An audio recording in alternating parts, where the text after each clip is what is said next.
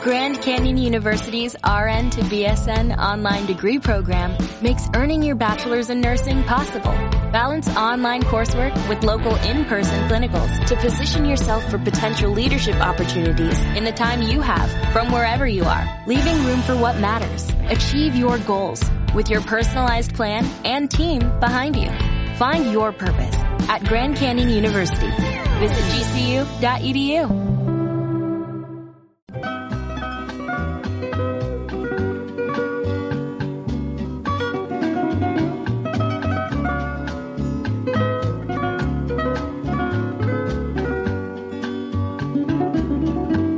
Se ha tendido en el cielo una alfombra de pizarra, bordada de brillantes luceros. Una luna de siglos nos da la bienvenida y nos invita a un mundo onírico y quimérico. Es de noche y hay perfume de azucenas y jazmines.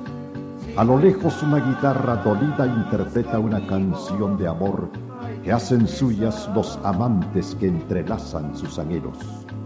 Es de noche y las calles desiertas se iluminan con un viejo farol, mudo testigo de encuentros clandestinos. Es de noche, sí, es de noche, y es el momento propicio para llevar al corazón un poema, un poema que quizá usted lo sienta suyo, pensando en el ser amado en el humano deseo de encontrar el amor cuando nazca de nuevo el día.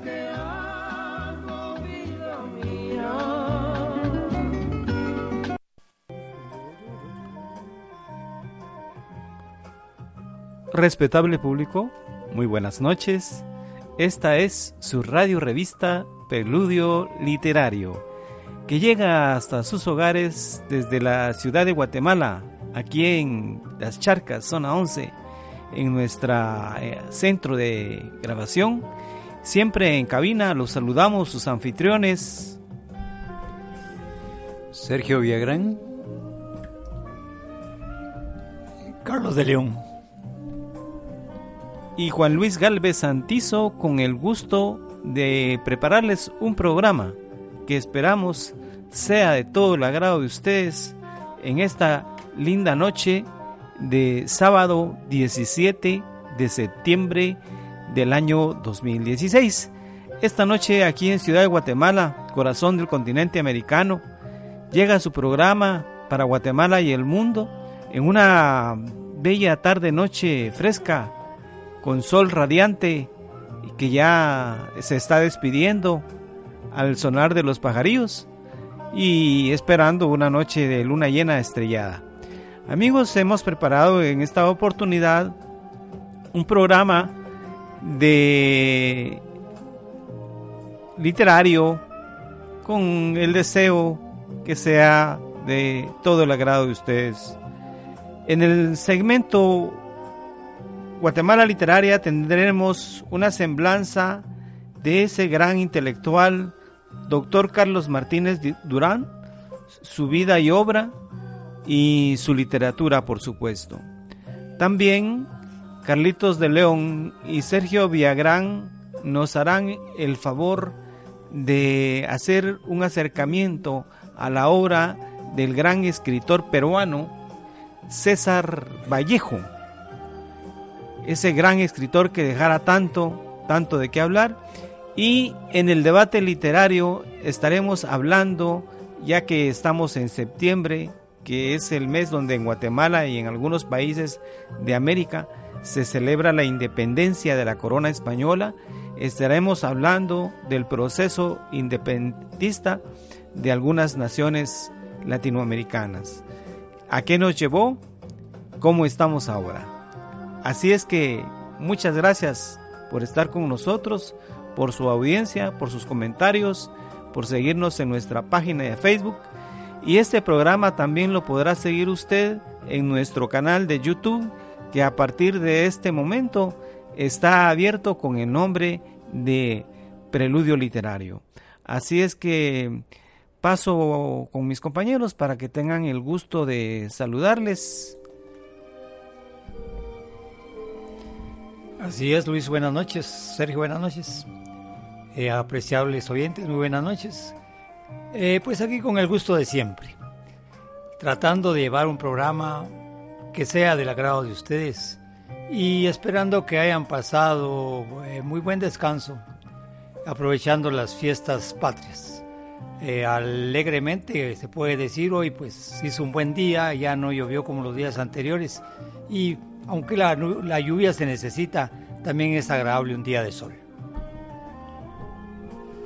Así es, Carlos. Eh, buenas noches a todos nuestros eh, amables oyentes. Un saludo a la distancia desde acá, un rincón de nuestra querida patria, 108 mil kilómetros cuadrados, que es nuestro hogar y que debemos de cuidar mucho.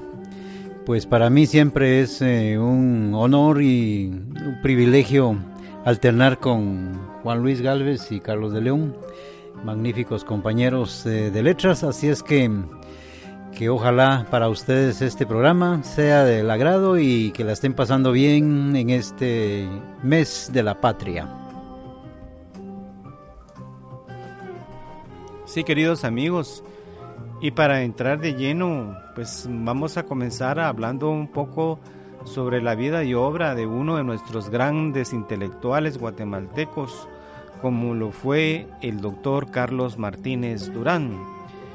El doctor Carlos Martínez eh, Durán eh, realmente es un hombre que dejó mucho al país, tanto que la Universidad de San Carlos de Guatemala y la editorial universitaria, así como la Asociación de Médicos de Guatemala, reconocieron su obra a través de varios eventos realizados en meses anteriores. La vida profesional, científica y literaria y humana como universitario ha dejado un legado científico y académico, no solo para la Universidad de San Carlos, sino a todas las universidades de América Latina y Europa. Recordemos que el doctor Carlos Martínez Durán fue dos veces rector de la Universidad de San Carlos de Guatemala, fue ministro de Educación y fundador y primer presidente de la Unión de Universidades de América Latina. A la vez, eh, es un gran estudiador del tema histórico de nuestro país, un gran literato, un gran hombre de letras, de música y de arte. Eh, el homenaje que la Universidad de San Carlos, la editorial universitaria y la Asociación de Médicos hiciera al doctor Carlos Martínez Durán tuvo el propósito de actualizar a las nuevas generaciones personajes de estos quilates para que sirva de ejemplo de futuros seres humanos que dejen al país y a ellos mismos tantas cosas buenas. Ahora, ¿quién era el doctor Carlos Martínez Durán? El doctor Carlos Martínez Durán nació en la ciudad de Guatemala en el año de 1906. Se gradúa de médico y cirujano en el año 31, 1931, precisamente en la Universidad de San Carlos de Guatemala, y realiza estudios de especialización en el Instituto de Patología de la Universidad de Berlín, Alemania, y en el Instituto de Patología de la Universidad de Roma, así como estudios de cancerología en la Universidad de La Habana, Cuba, es decir, era un connotado patólogo.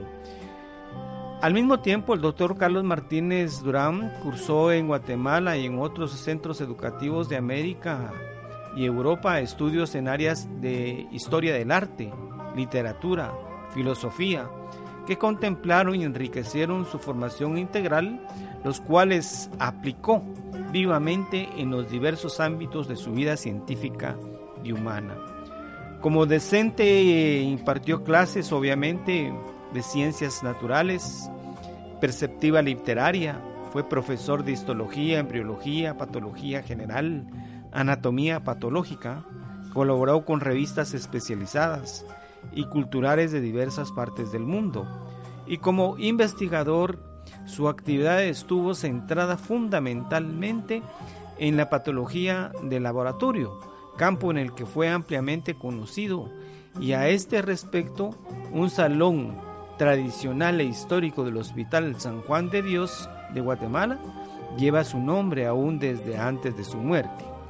El nombre de, Carlos Martínez Durán está íntimamente ligado al desarrollo de la Universidad de San Carlos de Guatemala. Fue el primer rector electo democráticamente por profesores, estudiantes y graduados, ya que antes de 1944 esto era determinado por el gobierno de turno, en este caso el dictador Jorge Ubico y quienes le antecedieron que tenían más o menos ese mismo perfil. El doctor Martínez Durán lo convirtieron por segunda vez en rector.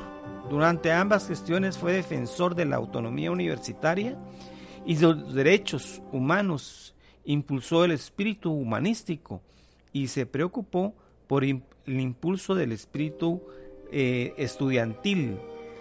Contra, eh, como ministro de Educación Pública fundó una gran cantidad de escuelas en todo el país e impulsó ampliamente el quehacer cultural.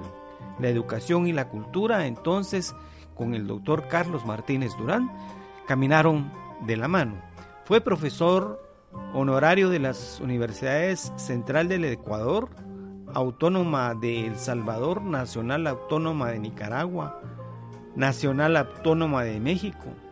Entre 1937 y 38 asiste al Instituto de Patología de la Universidad de Berlín. En 1946 sigue un curso de cancerología en la Universidad de La Habana y en el año 50 y 51 se desempeña como asistente extranjero en el Instituto de Patología de la Universidad de Roma ciudad donde también participó en el curso de Historia del Arte dictado por el profesor Lionelo Ventura. Además, sus funciones como diplomático, fue embajador de Guatemala ante el gobierno de Italia y fundador de la Asociación Internacional de Universidades con sede en Niza, Francia, en el año 50. En la lista de distinciones y condecoraciones otorgadas al doctor Carlos Martínez, se puede mencionar la Legión de Honor, concedida por el gobierno de Francia en el año 48, la Orden de Arte y Letras del mismo país en el año de 1967, la Medalla de Oro de la Oficina de Educación Iberoamericana en el año de 1970. El doctor Carlos Martínez Durán fue profesor emérito de la Universidad de San Carlos de Guatemala en el año de 1966 y recibió el, doctorado honoris causa de la misma universidad en Lima y en la Universidad de Puebla de México. Fue miembro de diversas sociedades académicas de carácter nacional e internacional y en varios ámbitos de su interés, en lo que era la antropología, la historia, la lengua, la literatura, la medicina, entre otras siempre con participación activa y en favor del desarrollo latinoamericano. Países como Cuba, Ecuador, Panamá, República Dominicana, México, Estados Unidos, Alemania, Francia, otorgaron condecoraciones por su contribución a la unidad cultural de América Latina por su obra en beneficio de la educación superior del mundo. Esto es una biografía recortada, podríamos decir, ya que es muy amplia, pero deja claro un hombre verdaderamente académico, un hombre que luchó por la academia hasta el último día de su vida, un hombre que dejó a Guatemala grandes obras como la historia de las ciencias médicas en Guatemala, un libro que felizmente la editorial Cultura, que es la editorial del Ministerio de Cultura y Deportes, la acaba de reeditar, ya que existían publicaciones del año 46 cuando sale publicada por primera vez donde ustedes pueden comprar este libro está precisamente en el edificio de la Tipografía Nacional. Ahí está la sala de ventas de la editorial. El libro tendrá un costo de unos 80 quetzales, pero no solo es para médicos, sino es para toda aquella gente que quiere enriquecer su cultura, como fueron los primeros años de las ciencias médicas en Guatemala.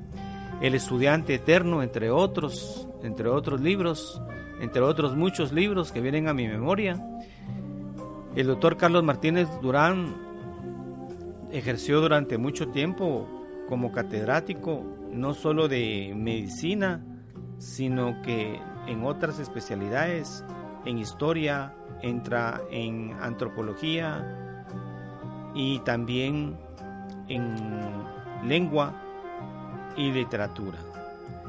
El doctor Carlos Martínez Durán es un hombre que la ciencia en Guatemala también está agradecido por los avances que trajo por aquellos años al estudio de la cancerología y de la patología clínica, que fue el campo donde él decidió dedicarse.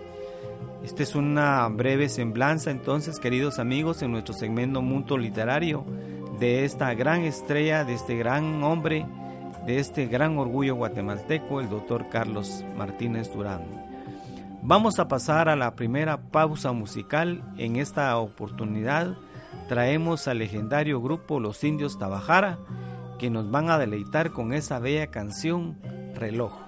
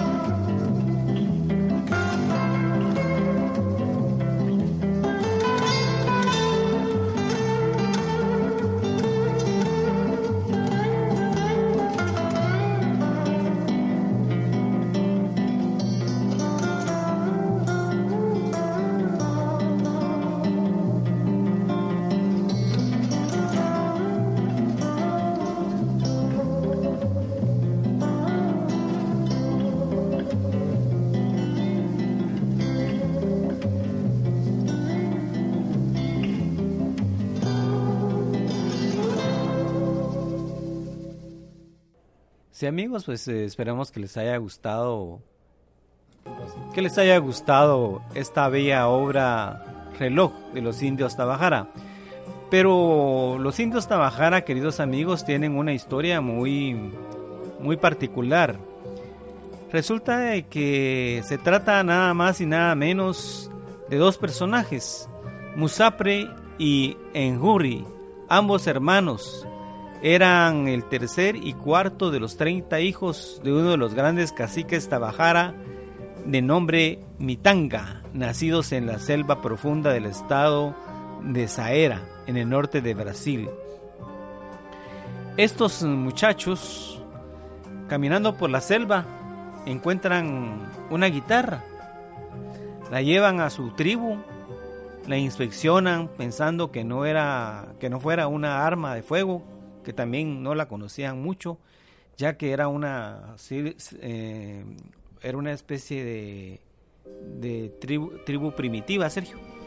Sí, eh, este par de personajes, ¿verdad? Hijos de Mitanga, que era uno de los caciques eh, de ahí por Brasil, de esa tribu. El tercero y cuarto de los 30 hijos. O sea que sí tenía una buena cantidad de hijos. Y nacidos en la profundidad de la selva, ¿verdad? Del estado de Ceará, en el norte, en el nordeste de Brasil. Los Tabajaras eran una tribu indígena bastante pacífica que vivía bastante apartada de la civilización de aquel entonces, catalogada por ellos como los hombres blancos y a la vez considerados inferiores a ellos. Un buen día a finales de la década del 30, los hermanos Musapere y Gerundi encontraron en la tupida selva una guitarra y en el camino donde justamente habían pasado una expedición de hombres blancos, no sabiendo la utilidad que tenía, la llevaron a su vivienda y la tuvieron escondida ya aproximadamente dos semanas.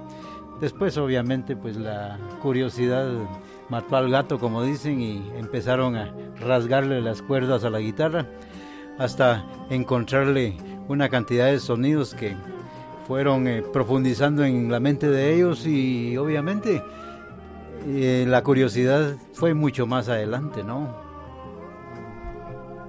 Sí, es así como ellos mm, comienzan a tocar la guitarra y toman la decisión de salirse de la tribu y llegar a las zonas más civilizadas, como lo fue Río de Janeiro, donde reciben clases Carlitos. Pues fíjate que, amigos oyentes, que realmente a mí lo que me llama la atención es eso de cómo ellos sin conocer un instrumento lograron esa perfección, ¿verdad? Porque imagínate, uno que sabe que es una guitarra, la ha visto, la ha tenido en las manos. Sin embargo, es tan difícil para uno aprender a tocar la guitarra. ¿verdad? En cambio, ellos, eh, sin conocerla, ni siquiera saber qué era, pues confundirla incluso con un arma de fuego, como dice, pero ese, talento, ese don que, que ya traen. Y pues los niños Tabajara llegaron a ser un grupo de mucho prestigio, una cantidad de discos de acetato, cuando todavía se grababa en acetato, lograron vender. Y otra cosa que me da mucho la atención es ese cambio de nombre que tuvieron después de, de presentarse como los indios Tabajara eh, fueron conocidos como Antenor y Natalicio. Moreira Lima, que pues no creo que era su apellido original, porque ellos tenían un apellido propiamente indígena, ¿verdad? De su tribu. Pero yo, para serte sincero, ya con ese nombre no los conocí, yo los conocí como los indios Tabajara. Y fue un, el legado que dejaron de su música, pues es increíble, ¿verdad? Sí, pues hemos decidido hacerles una semblanza de lo que fueron los indios Tabajara, ya que son nuestros invitados esta noche y escuchamos ya la primera pieza a reloj. En este momento pasamos, queridos amigos, como es acostumbrado, nuestra mm, ronda de poesía, comenzando con el poeta Carlitos de León.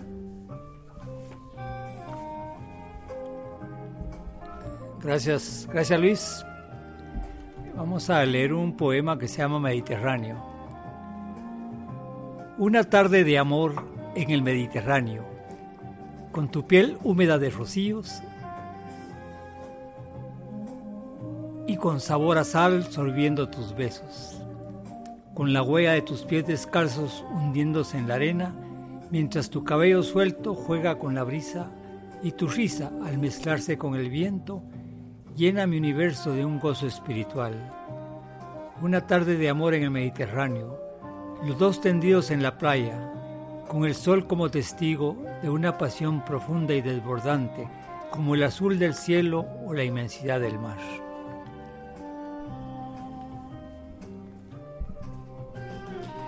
Sí, amigos, continuando con esta línea romántica que por supuesto nos ha legado la magistral música de los hermanos Tabajara con esa magnífica melodía reloj que yo me atrevo a pensar que es una de las más eh, eh, copiadas o digamos eh, hecha versiones versionada en el mundo entero porque es una melodía que nació para no morir jamás. Y este poema que dice así, quedó el nostálgico arremeter recuerdo, bailamos y la cintura te tomé a desdenes, fuimos dos adolescentes, fuimos dos serios y maduros seres, tu figura femenina, yo el corredor ecuánime, hasta el otro año, si Dios quiere, estaremos más viejos, más renovados acaso, pendientes de calendarios de número grande y sobrellevando asperezas en una salud de hermanos. No te exalte la entereza de los años, saber llevarlos en el resquemor de nuestro breviario. Es el paradigma de muchos sonrientes nobiliarios. Otro texto. Nos citamos con la propensión, imágenes pérfidas en deseo, oculares dosis, cada necesidad en adustos o risueños momentos, como todas las circunstancias, los temas de cansancio, por años injustos y la suerte por llegar. El reloj corrió deprisa, con sus tres patas disformes. Sería la brisa nocturna compañía, las estaciones para irse se llevarían los momentos, el recuerdo tomó su importante lugar. Renovar la próxima entrega se comenzó a fraguar. Muchas gracias Sergio. Amigos de la poesía amorosa, del gran poeta guatemalteco Torrené Castillo, este invierno un beso. Ay, mi negra, cómo me duele ya el día que te irás todos los días de mí. Lo espero. De los atormentados y los locos siempre se irá la compañía. Por eso, oh mi negra, otórgame este invierno un beso para soportar los que vienen y para que abran de saberlos los muy lejos de hoy. Los quiero. ¿Sabes para qué? Para ponerlo en la aurora de mi tormento, que habrá de arder todavía mucho después sobre mi soledad de ceniza. Ahí vendrán a platicar las lluvias de nosotros, y el amor que nos dimos en el alma y en los labios aún brillará como lucero lejano que no podrán apagar jamás los besos que llegaron después. Dasme ese beso, ¿sabes? Y mírame, mírame como soy de niño, todavía ya me alegro, de mi alegría me alegro de saber de tu boca. Sé que quedará con mi beso como se queda en el invierno la simple fruta de cerezo el lejano, orgullo de un astro, el perpetuo silencio de una roca. Dame ese beso, mi negra. Libértale sus alas a tu labio. Déjalo que vuele hacia mí, que soy la libertad sobre el planeta.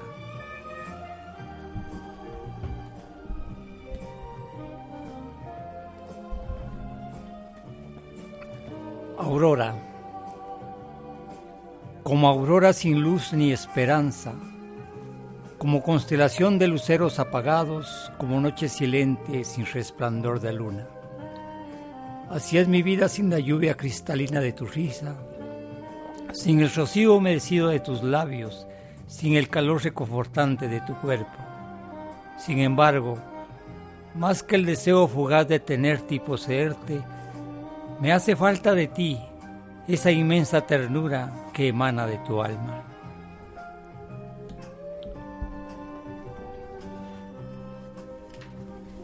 Segundo grave.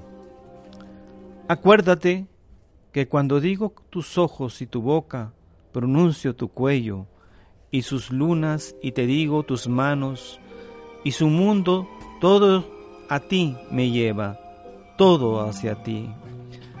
Acuérdate, mi negra, acuérdate de eso, pero no te olvides jamás que de ti todo me separa. Si en un solo segundo el cuerpo de la duda se despierta en mi sangre y se sueltan sus garras de mi cuerpo y me hiere y me hiere, a ti mi vida, a ti mi vida mía, a ti tan joven aún, tan naranjo.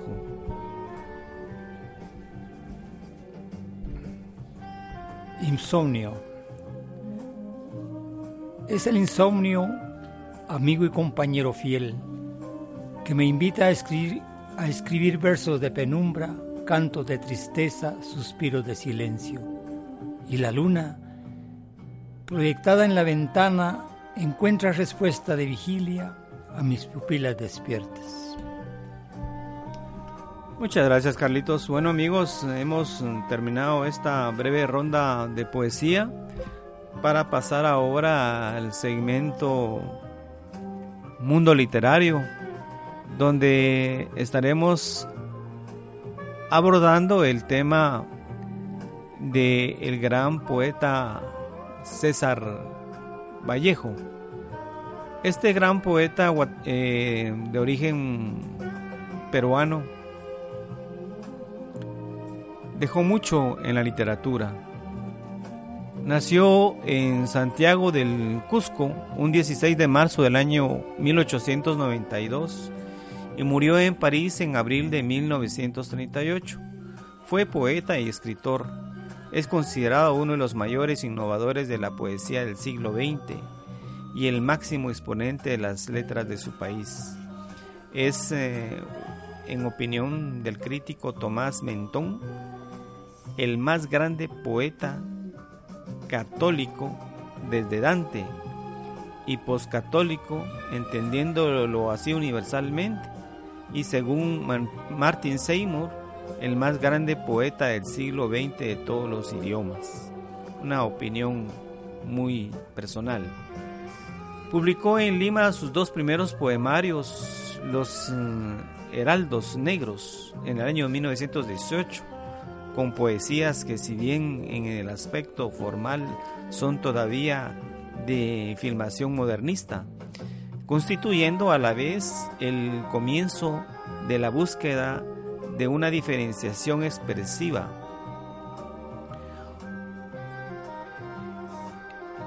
Trílice, una obra publicada en 1922 que significa ya la creación de un lenguaje poético muy personal coincidiendo con la interrupción del vanguardismo a nivel mundial y en 1923 dio a la prensa su primera obra narrativa, Esclavas, colección de estampas y relatos, algunos ya vanguardistas.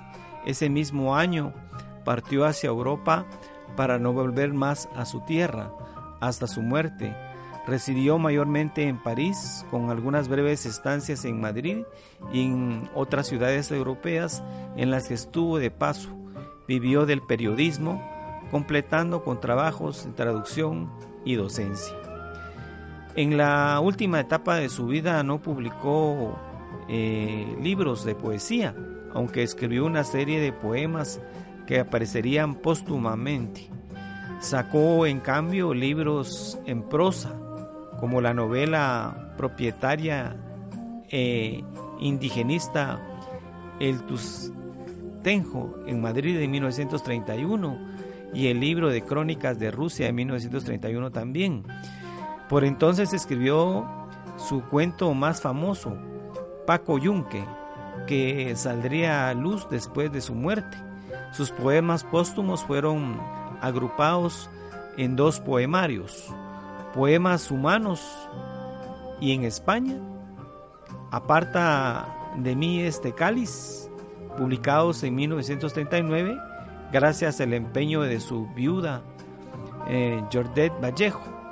La poesía reunida en estos últimos volúmenes es de corte social, con esporádicos temas de posición ideológica, podríamos decir, y profundamente humanos.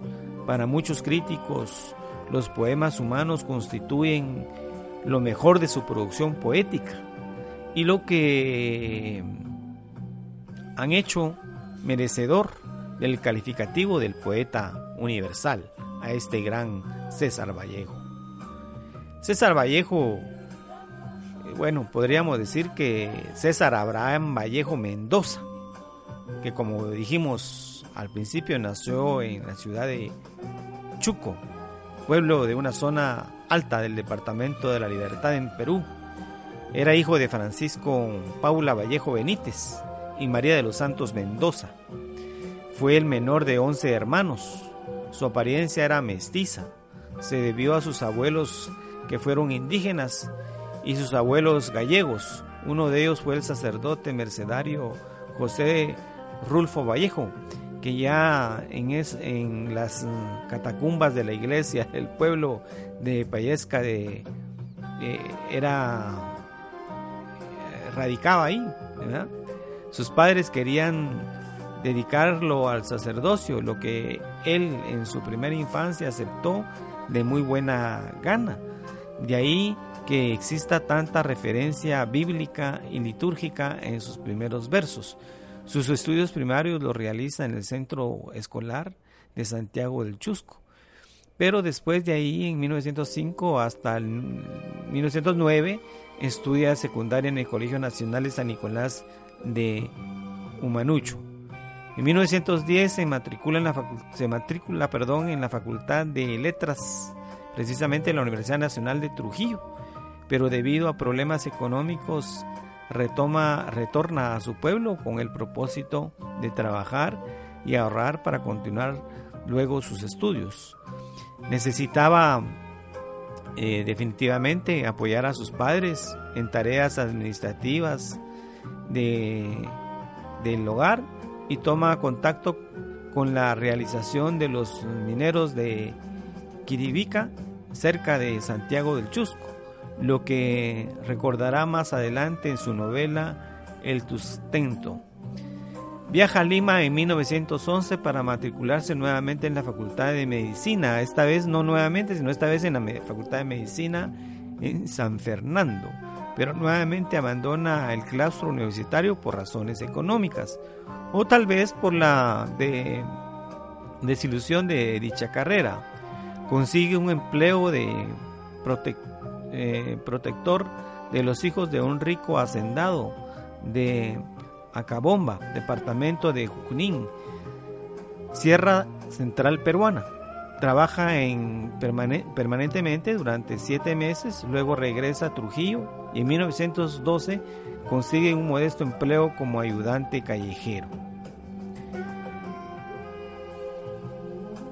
César Vallejo, dentro de sus obras más importantes, eh, obviamente van a resaltar y van a ser más eh, eco en, en Francia. Carlitos de León tiene una semblanza al respecto.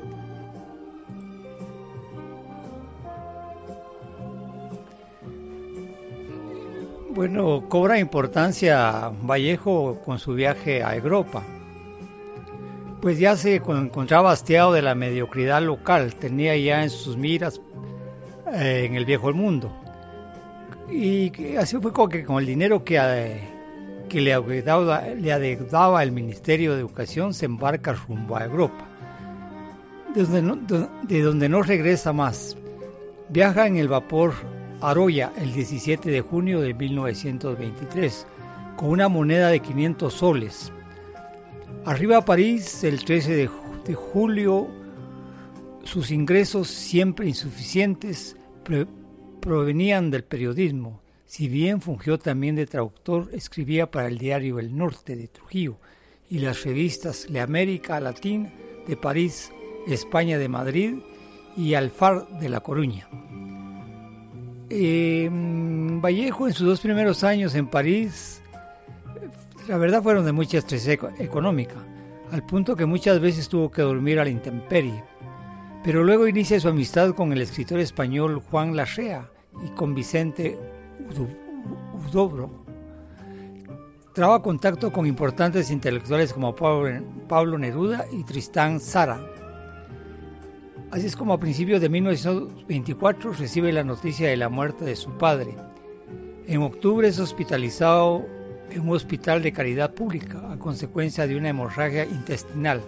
Fue operado y pudo restablecerse. Luego en 1925 empieza a trabajar como secretario de la recién fundada Le Grands Journaux Iberoamericana o los grandes periódicos latinoamericanos una vasta organización publicitaria. También empieza a colaborar para la revista Limeña Mundial. Ese año el gobierno español le concede una modesta beca para que pueda continuar sus estudios universitarios de Derecho en España. En los dos últimos años visitará periódica y brevemente Madrid a fin de cobrar a plazo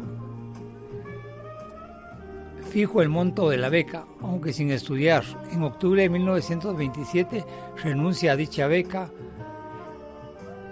a la cual nunca, con lo que nunca se doctoró en letras ni en derecho. Renuncia a su trabajo en los grandes periódicos iberoamericanos en 1926 y conoce a su primera compañera francesa, Annette Maissé, con quien convivirá hasta octubre de 1928. Con la REA funda la revista Favorables París Poema y con Pablo Abril de Vivero el semanario de la semana parisien. Ambas, hasta, ambas publicaciones tuvieron vida efímera y empieza a enviar colaboraciones para la revista Limenia Variedades. Renuncia a su trabajo en los grandes periódicos norteamericanos, ¿sí? ¿Ya listos?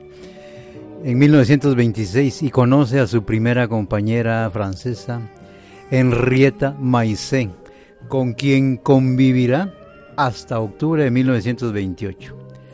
Con la REA funda la revista Favorables París Poema y con Pablo Abril de Vivero el semanario La Semana Parisien. Ambas publicaciones tuvieron vida efímera empieza a enviar colaboraciones para la revista limeña Variedades. En 1927 conoce en París a Georgette Marie Philippart Travers, una joven de 18 años de edad que vivía con su madre en un apartamento situado enfrente del hotel donde se hospedaba. Profundiza sus estudios sobre el marxismo. Aparece una narración suya en Amauta, la revista que fundara en Lima su amigo, que fundará en Lima su amigo José Segui y en la que también reproduce varias de sus crónicas periodísticas. En abril del año siguiente enferma nuevamente de gravedad, pero se recupera a los pocos meses. Todavía le acompañaba Henrietta. Empieza a interesarse con más ahínco por las cuestiones político-sociales. Ese mismo año realiza su primer viaje a Rusia retorna a París y funda la célula parisina del Partido Socialista que había fundado Mariastegui en su patria, después denominado Partido Comunista Peruano. En 1929 empieza a convivir con Georgette, quien acababa de heredar el apartamento y bienes de su fallecida madre, y junto con ella realiza un segundo viaje a Rusia. Se detiene en Colonia, Varsovia, Praga, Viena, Budapest, Moscú, Leningrado y varias ciudades italianas. Antes de retornar a París, empieza a colaborar para el diario El Comercio como corresponsal oficial y continúa haciéndolo con las revistas Variedades y Mundial.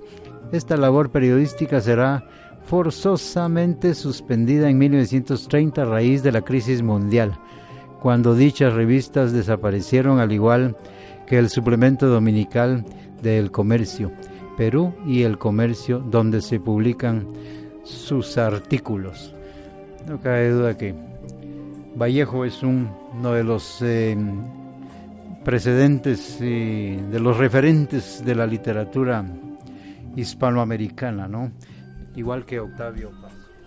Sí, amigos, como podemos ver, César Vallejo, igual que muchos escritores de aquella época, obtuvieron sus máximos logros en, Europa. No existió el eco, podríamos decirlo de esa forma, en sus respectivos países, casi igual que lo que ha sucedido con muchos artistas en el ámbito de la música en nuestro medio. En Europa había más apertura, a pesar de ser años muy conflictivos, eh, aquellos en ese lejano continente, donde los movimientos ideológicos eran muy fuertes, muy radicales. Se vivía eh, primero 1914, se inicia la Primera Guerra Mundial, luego pasa a darse años después la Segunda Guerra Mundial, las diferentes revoluciones, la revolución bolchevique de 1917, tenemos también el proceso revolucionario 1946 de la Guerra Civil Española, que cobró la vida de muchísimos eh, escritores, literatos, artistas, que es el tema que a nosotros nos interesa. Pero vemos pues cómo César Vallejo deja su nombre, sus obras, inmortaliza su palabra escrita a través precisamente de esa estancia en, en Europa. No sé qué opinas, Carlitos. Sí, fíjate Luis, vos lo decís bien. Desgraciadamente, en, ese, en esa época, y no solo en esa época, sino todas las épocas, los intelectuales, los escritores no han tenido una respuesta en su patria. Eh, algunos, pero son muy pocos. La mayoría han tenido, o en ese tiempo tenían que viajar a, Europa, que era la cuna de la cultura.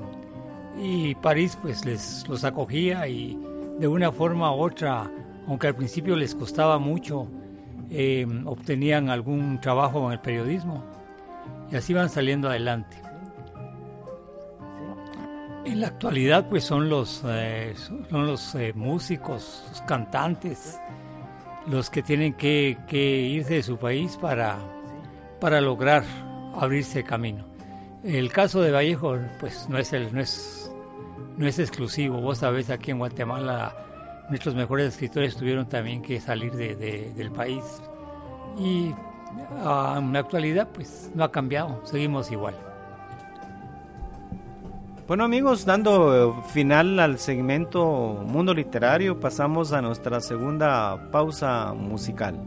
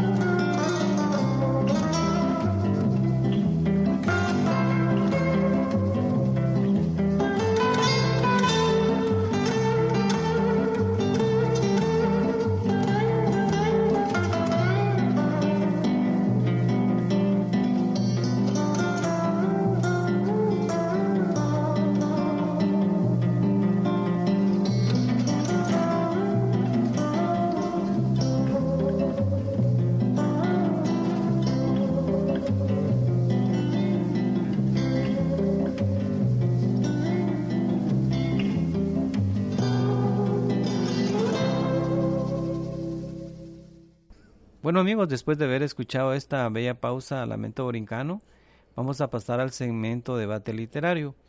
En esta oportunidad, en el segmento debate literario, tenemos mm, como tema ¿por qué escriben los escritores? Escriben como un deseo de, de fama y fortuna buscar fortuna o simplemente es el deseo de expresar algo que se lleva adentro y que se quiere escribir.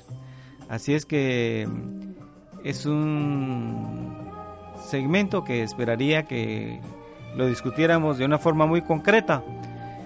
Vamos a pasar a ver cuál es la opinión de nuestro amigo poeta Sergio Viagrán. Eh, así es, eh, Luis y Carlos. Yo siempre he pensado que los escritores tienen que escribir por una necesidad, por llenar un tremendo vacío que ahí en lo profundo de sus almas, de sus espíritus, de su conciencia se hace necesario. Y es cabalmente tomando conciencia que ellos logran llenar esos vacíos existenciales. Yo les puedo eh, decir que en mi próxima publicación yo pongo una especie de texto como este. Escribir para mí es la vida, pasar por el puente de lo inconmensurable. El haber pasado por vicisitudes, por momentos álgidos, amables y en latitudes graves me hace blindar un carácter renaciente y personal. Esto para mí pues representa el ideal de poder escribir, no sencillamente por el dinero. Sin embargo, eh, cuando uno logra una perfección en literatura, pues obviamente va llegando el dinero porque la gente sabe, sabe aquilatar eso, sabe apreciar todo el esfuerzo que uno haya hecho y sobre todo el talento que uno le ponga a ese trabajo que al final viene a ser uno de los eh, activos que uno llega a poseer e incluso legar hasta a sus nietos si es posible. Ahora, una última pregunta para vos, Sergio Viera. ¿Habrán escritores que sí escriben, vos diste tu punto de vista y tuviste la amabilidad de expresar este apunte, pero para vos habrán escritores que sí eh, escriben con el propósito fijo de hacer fortuna, de hacer dinero. Es decir, hago la aclaración de que cualquier escritor que lo que desea es manifestar su ideología, su forma de expresar, su expresionismo, si le va bien, se sentiría pues obviamente exitoso, se sentiría bien, pero habrá personas que no les importa escribir cualquier cosa con tal de ganar dinero. Bueno, en este campo, ah, recordad que de todo hay en la viña del Señor, se dice por ahí, y es que mm, un escritor a sueldo es como aquellos redactores de un periódico en el que ellos trabajan los espacios, los textos, y ya saben que eso va a producir resultados y es su forma de ganarse su vida. Eh, esto no es un delito, por supuesto, pero eh, si queremos alcanzar nobles ideales y a la vez dejar eh, un legado a la humanidad, tenemos que refinar eh, nuestra literatura, tenemos que hacerla prodigiosa, muy elevada, y el espíritu que nosotros manejamos tiene esa capacidad, la creación en profundidad, porque nosotros tenemos también nuestra parte divina y por lo tanto explotar ese talento es parte de nuestro gran oficio. Sin embargo, pues, como te repito, hay una cantidad de personajes que escriben novela a pedido, guiones para televisión, para radio a pedido y no sé, pues eh, en este caso serían escritores, pero bajo directrices eh, de una jefatura, ¿no? Y de que las grandes eh, editoriales manejan eh, de esa manera, pues, por ejemplo, los motivadores manejan mucho de ese material y eso se podría considerar literario también y se vende en cantidades astronómicas a nivel mundial, por supuesto. Carlitos, las dos preguntas de Sergio emitidas a Sergio Villarán. Bueno, fíjate que desde mi perspectiva, yo creo que todos los escribimos, escribimos porque eh, ya nacemos con ese, con, con ese, ese deseo, o sea, lo podemos hacer. Te pongo el caso, digamos, de los deportistas. Los deportistas ya traen, ya traen desde el nacimiento y eso van a hacer en cualquier deporte. Lo que sucede es que uno comienza a escribir, como te digo, porque lo puede hacer y porque le gusta. Pero llega el momento en que pues consideras que también puedes vivir de eso. Desgraciadamente, cuando lo tratas de hacer no encontrás, eh, no encontrás respuesta, porque no hay, no hay lectores, no hay editoriales. Entonces, como que te decepcionas un poco. Y lo que decía Sergio, pues hay escritores eh, que um, directamente escriben porque ya tienen un contrato. Ahí tenés el caso de, aquella famosa escritora Corín Tellado. Pues, escribía cantidad de novelas. Incluso se dice que pues no todas las escribía, no tenía un stand de escritores que le ayudaban a escribir las novelas. Está el caso de Marcial La Fuente Estefanía también, que escribía novelas, novelas pequeñas. Era un español y escribía novelas del oeste, novelas vaqueras. Entonces son escritores que ya, ya, ya tienen pues establecido un negocio, un negocio y tienen un compromiso, un compromiso eh, con una editorial y a veces ese compromiso hace que tu, tu trabajo no, no sea bueno. Sí, amigos, definitivamente los dos exponentes, Carlitos León y Sergio Begrán, eh, están en lo cierto. Hay de todo en la viña del Señor, pero la literatura es más que escribir para ganar dinero, es más que escribir para los propósitos mm, financistas o financieros o económicos o de lucro de un mecenas o patrocinador la literatura es una forma de expresión. Si a través de esa forma de expresión el escritor tiene éxito, realmente es algo muy bueno y una gran dicha para él y en buena hora. Y es un regocijo y alegría para todos aquellos escritores que no lo hemos logrado. Pero ante todo yo considero que debemos escribir eh, lo que nace de nuestra inspiración, lo que nos compromete, lo que forma parte de nuestras ideas. Una persona que no tiene una ideología, una forma de pensar cimentada por los años de su vida, por su formación en casa, con sus padres, luego su formación en la calle y cuando ya es adulto, una persona que no, no ha desarrollado esa forma de pensar, esa ideología, realmente tiene un gran vacío en, su vida y como escritor pues tendrá que ser fatal. Debemos de expresar lo que sentimos. Eh, si lo hacemos bien, con toda la retórica, con una exquisita prosa, etcétera, con todo el conocimiento académico, literario, pues qué bien. Y si no, pues qué lamentable. Pero lo importante es expresar nuestras ideas. Ese es mi punto de vista.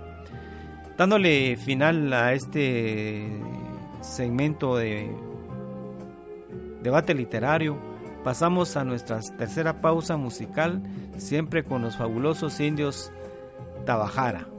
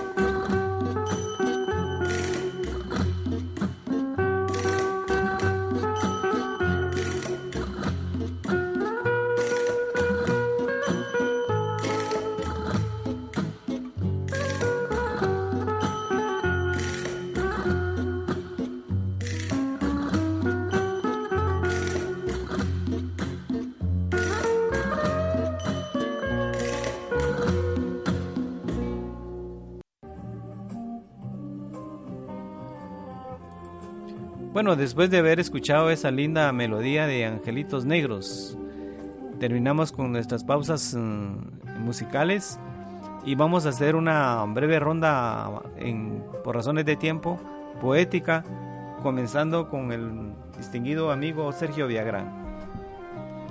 En esta oportunidad, amigos, les leeré algo de el magistral Rubén Darío de América. Nocturno Silencio de la noche, doloroso silencio nocturno. ¿Por qué el alma tiembla de tal manera? Oigo el zumbido de mi sangre, dentro de mi cráneo pasa una suave tormenta. Insomnio, no poder dormir y sin embargo soñar. Ser la autopieza de disección espiritual, el auto Hamlet diluir mi tristeza en un vino de noche en el maravilloso cristal de las tinieblas. Y me digo, ¿a qué hora vendrá el alba? Se ha cerrado una puerta, ha pasado un transeúnte, ha dado el reloj trece horas. Sí, será ella.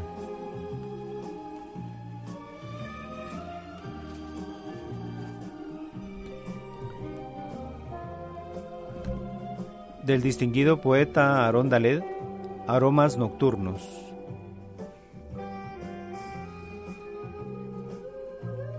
Perderme en tu piel de aromas nocturnos y noches lejanas es casi como navegar en un bar bravillo.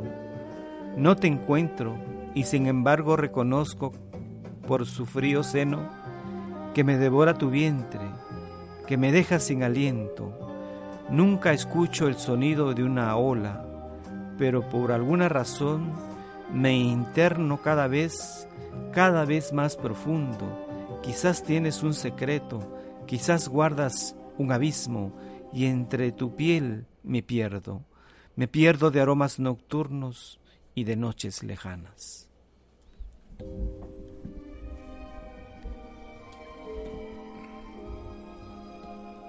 Leña. Nosotros nacimos para unirnos y esculpimos la palabra amor en la sólida superficie de la roca. Nosotros nacimos para unirnos, como en invierno la lluvia se une a la tierra sedienta que la espera, o como se unen las aguas en lo inmenso de los mares. Nosotros nacimos para ir por la vida como líneas paralelas, que si tú fueses estrella, te absorbería mi noche, y si fueses lumbre, me convertiría en leña para arder junto a tu fuego. Bueno, queridos amigos, ya llegando a la despedida de este programa de Preludio Literario, queremos hacer el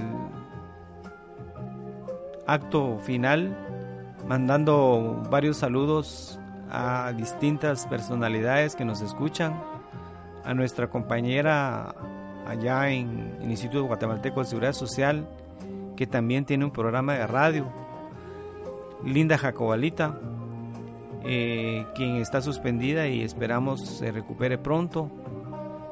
Eh, también un saludo muy cordial a nuestro amigo Armando Cano, que por razones de salud también ha estado ausente ya varios programas.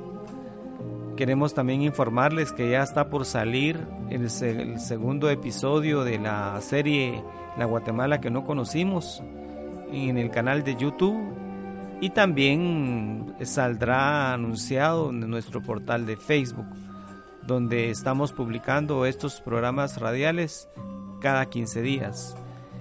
Agradeciendo a nuestro amigo Elder Exevi Morales Mérida y a algunos amigos de él sus expresiones y su agrado por el humilde homenaje que, que le ofrecimos a esa gran persona.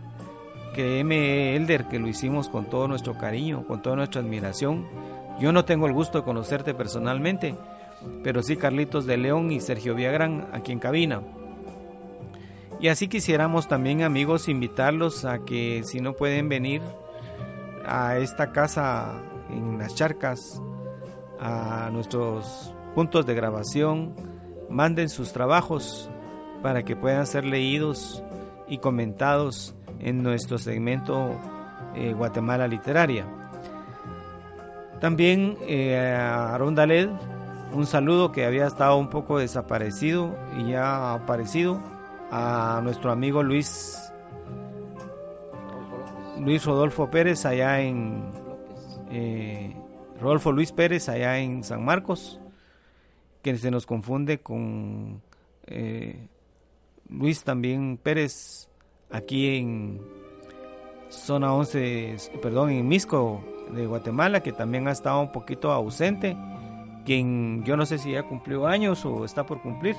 La abuelita, nos, nos invitó, pero ya no se vio clara la invitación.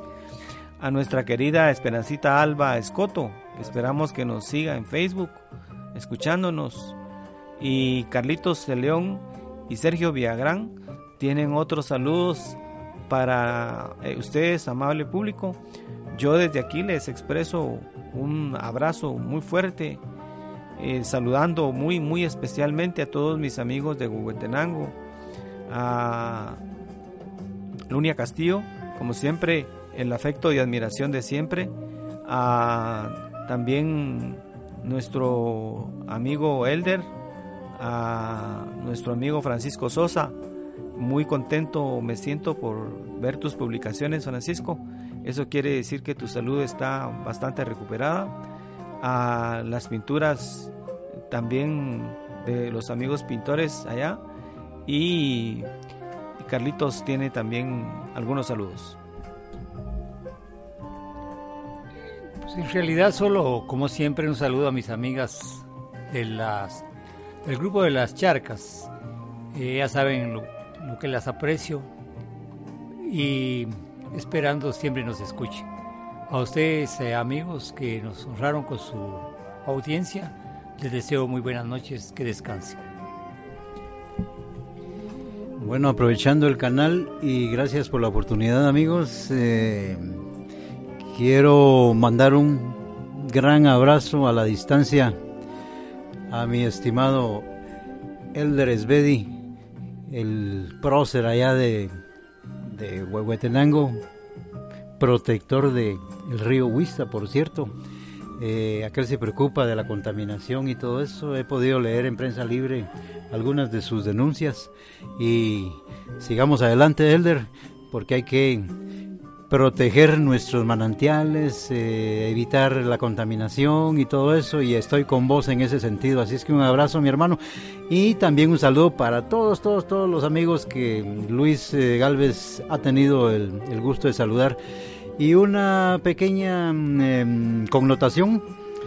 Ya viene el certamen nacional del Banco de, de Agromercantil de novela 2017 eh, ya hicieron la convocatoria. Eh, la convocatoria está abierta. El plazo vence el 29 de noviembre del 2016 a las 3 de la tarde. Toda la información la pueden ustedes encontrar en www.bamletras.com. Y este es uno de los eventos que eh, uno de los bancos está patrocinando y conviene participar en ello ya que nosotros los escritores siempre andamos buscando espacios, así es que todos los eh, amigos que manejan novela pues eh, ya están cordialmente invitados, pero no dejen pasar esta oportunidad. Recuerden, el 29 de noviembre de 2016 a las 3 de la tarde se cierra la convocatoria, entonces todavía tenemos unos 2-3 meses para preparar los materiales. Y bueno, un saludo para todos, pasen muy buena noche y que Dios los bendiga y por favor hagan viral este programa, eh, díganle a nuestros amigos en el extranjero que nos escuchen y que se pronuncien, que hagan sus comentarios, etcétera, que para nosotros va a ser de mucho agrado. Muchas gracias, buenas noches. Buenas noches, hasta pronto.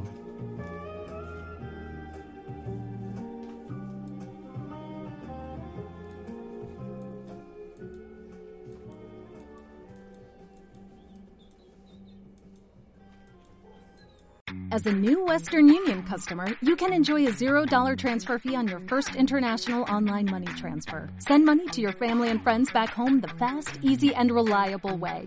Visit westernunion.com or download our app today to get started, and your first transfer fee is on us. FX gains apply, not available for credit cards and transfers to Cuba. Services offered by Western Union Financial Services Inc. and MLS 906983 or Western Union International Services LLC and MLS 906985.